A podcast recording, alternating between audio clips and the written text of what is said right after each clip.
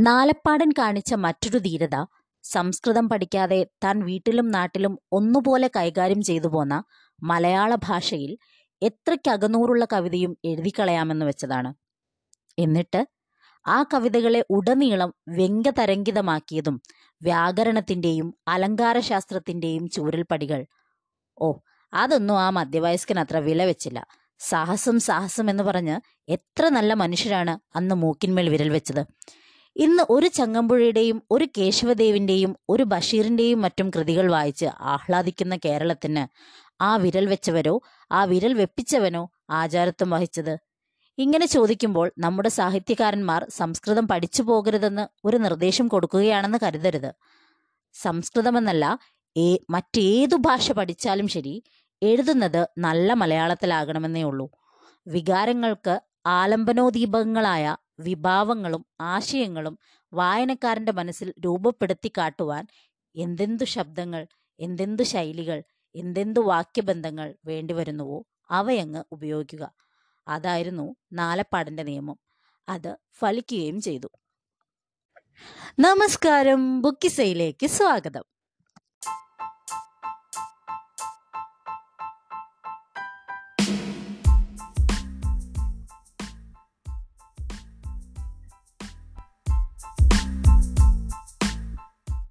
കഴിഞ്ഞ ദിവസം എന്റെ ഒരു സുഹൃത്ത് എന്നെ വിളിച്ചു കേട്ടോ.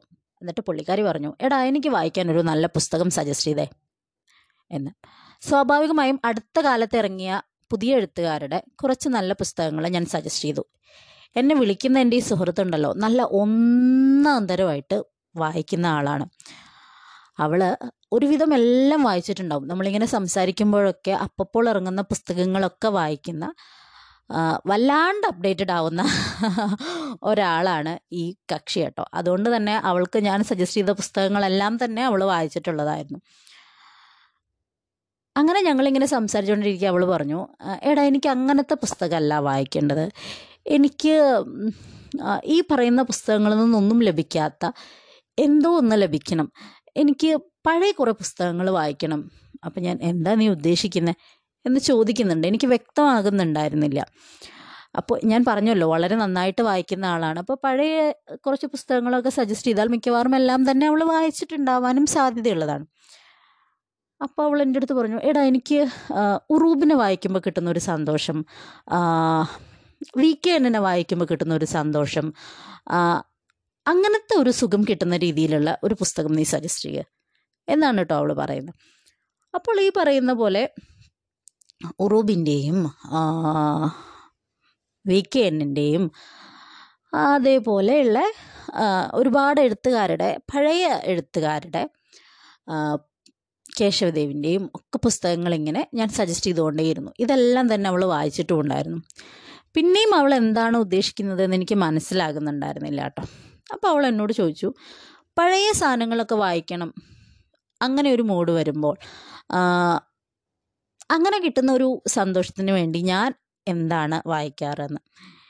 എന്നെ സംബന്ധിച്ച് എനിക്ക് ഏറ്റവും പ്രിയപ്പെട്ട കവിതയും ഏറ്റവും പ്രിയപ്പെട്ട കവിത എന്ന് പറഞ്ഞാൽ ഏറ്റവും പ്രിയമുള്ള ഒരു വരി എന്ന് പറയുന്നത് ആശാന്റെ നളനി നളിനിയിലെ തന്നതില്ല പരനുള്ളു കാട്ടുവാൻ ഒന്നുമേ നരനുപായമീശ്വരൻ ഇന്ന് ഭാഷയിത പൂർണമിങ്ങഹോ വന്നു പോം പിഴയും അർത്ഥശങ്കയാൽ.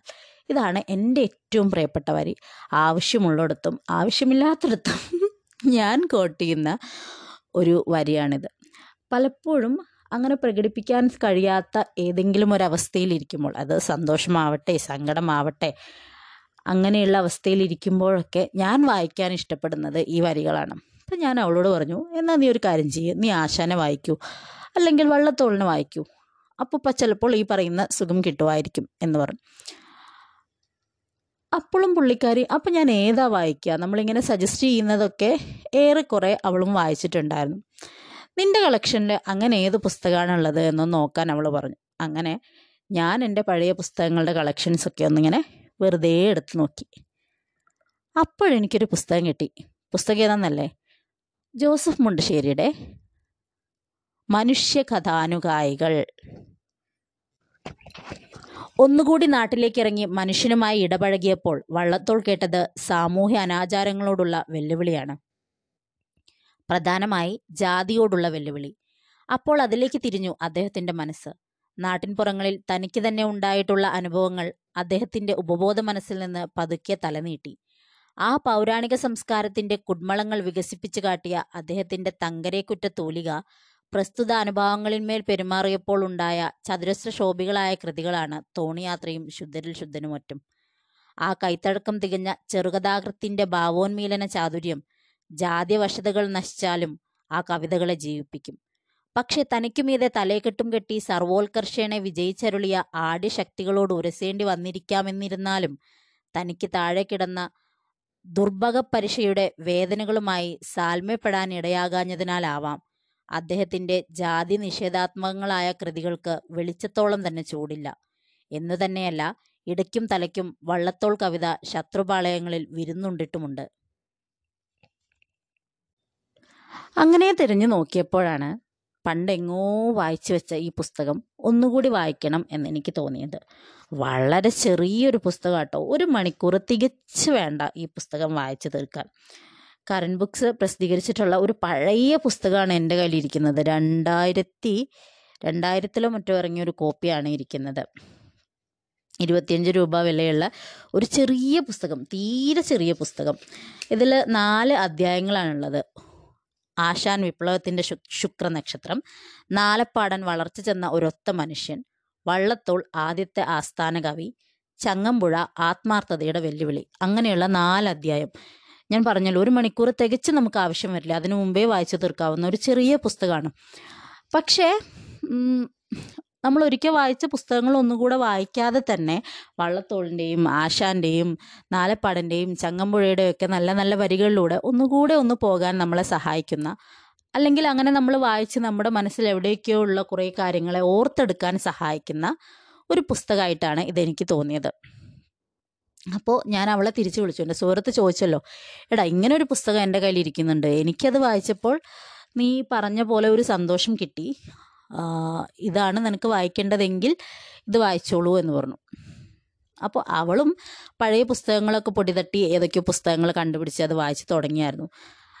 പക്ഷേ പുള്ളിക്കാരിയും ഉദ്ദേശിച്ചത് ഇത് തന്നെയാണ് എന്ന് ആ പറഞ്ഞതിൽ നിന്ന് എനിക്ക് മനസ്സിലായി കേട്ടോ ചില പഠനങ്ങളിലൊക്കെയുള്ള ഒന്ന് രണ്ട് വരികളൊക്കെ വായിക്കുമ്പോൾ നമ്മൾ ബാക്കി വരികളും നമ്മളത് വായിച്ച സംഭവങ്ങളും അങ്ങനെയുള്ള കാര്യങ്ങളൊക്കെ ഓർത്തെടുക്കുമല്ലോ അങ്ങനെ എന്നെ ഓർത്തെടുക്കാൻ സഹായിച്ച പുസ്തകമാണ് മുണ്ടശ്ശേരിയുടെ മനുഷ്യകഥാനുഗായികൾ.